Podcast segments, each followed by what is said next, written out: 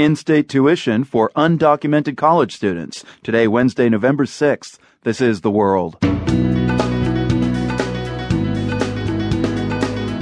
I'm Marco Werman. A re elected governor, Chris Christie, says he's considering in state tuition for undocumented immigrants in New Jersey. That's already happening in 15 other states, including Colorado, where this young woman goes to college. And it helps so much, so much.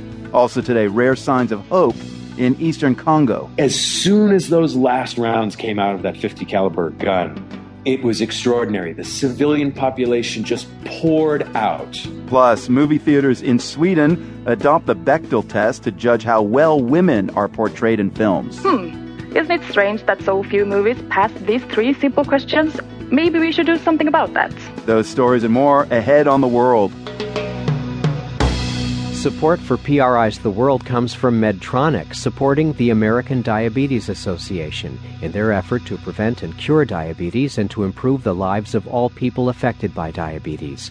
You can test your risk for diabetes at stopdiabetesnow.com. I'm Marco Werman. This is The World. Chances are many of you woke up this morning to political changes after yesterday's elections. New Yorkers certainly did. Progressive Democrat Bill de Blasio will replace Republican billionaire Michael Bloomberg as mayor of New York City. It's a big change that's bound to make global headlines. I spoke with John Cassidy about that. He's a staff writer with the New Yorker magazine. Uh, this isn't just about New York and New Yorkers, is it? I mean, New York is a global city, a world city. What do you think uh, Bill de Blasio's victory actually means uh, to the rest of the world?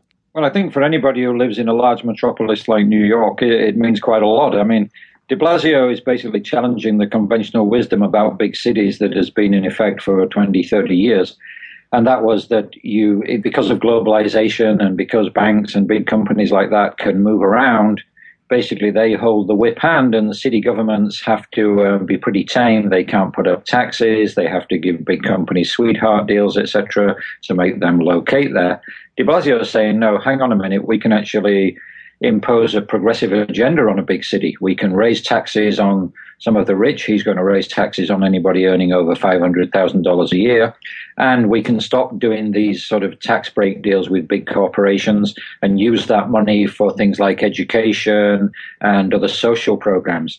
So it's a big challenge to the conventional wisdom of how you run big cities these days. And I think it does have global implications. Is there something you know about Bill de Blasio that m- might uh, lead us to believe that uh, his ideas for uh, big cities, like what he might do in New York, would they actually be translatable for, say, Mumbai in India?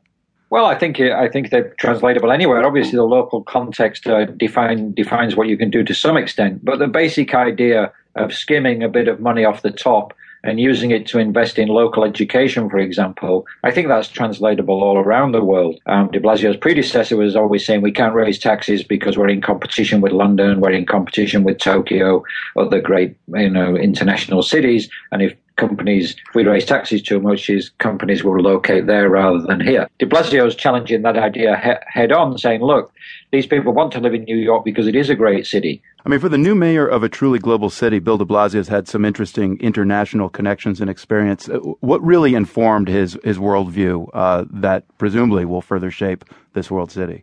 Yeah, I mean, it's a good question whether he has a, a, a really global view. I mean, he, he is a very much a product of New York and Boston, where, where he grew up. But he has what we what we know of him is that in his younger days he was very progressive. He was a progressive activist. He was involved in um, trying to get affordable housing for poor people. He was a um, supporter of the Nicaraguan Sandinistas and actually went down there at one point, tried to raise money for them. So he definitely comes from the world of progressive activism. However, he has changed quite a lot over the years. I would probably say evolved and matured. And he's been working within the city government or the state or the federal government for 20 years now. So we'll just have to see how he how he uh, shapes up as mayor. I mean, his wife, uh, Chirlane McCray, also has uh, this international connection to the Caribbean and uh, roots that extend all the way back to Ghana. So uh, another part of the world. On, on, a personal basis, there's no doubt about it. I mean, if you do, I was in, I was at uh, De Blasio's victory party last night in in uh, Park Slope in Brooklyn, and he saw his family close up, and you know they do look like a Benetton ad. you know, his son has got this fantastic afro. Um, he, his wife is, is a very striking African American woman he sort of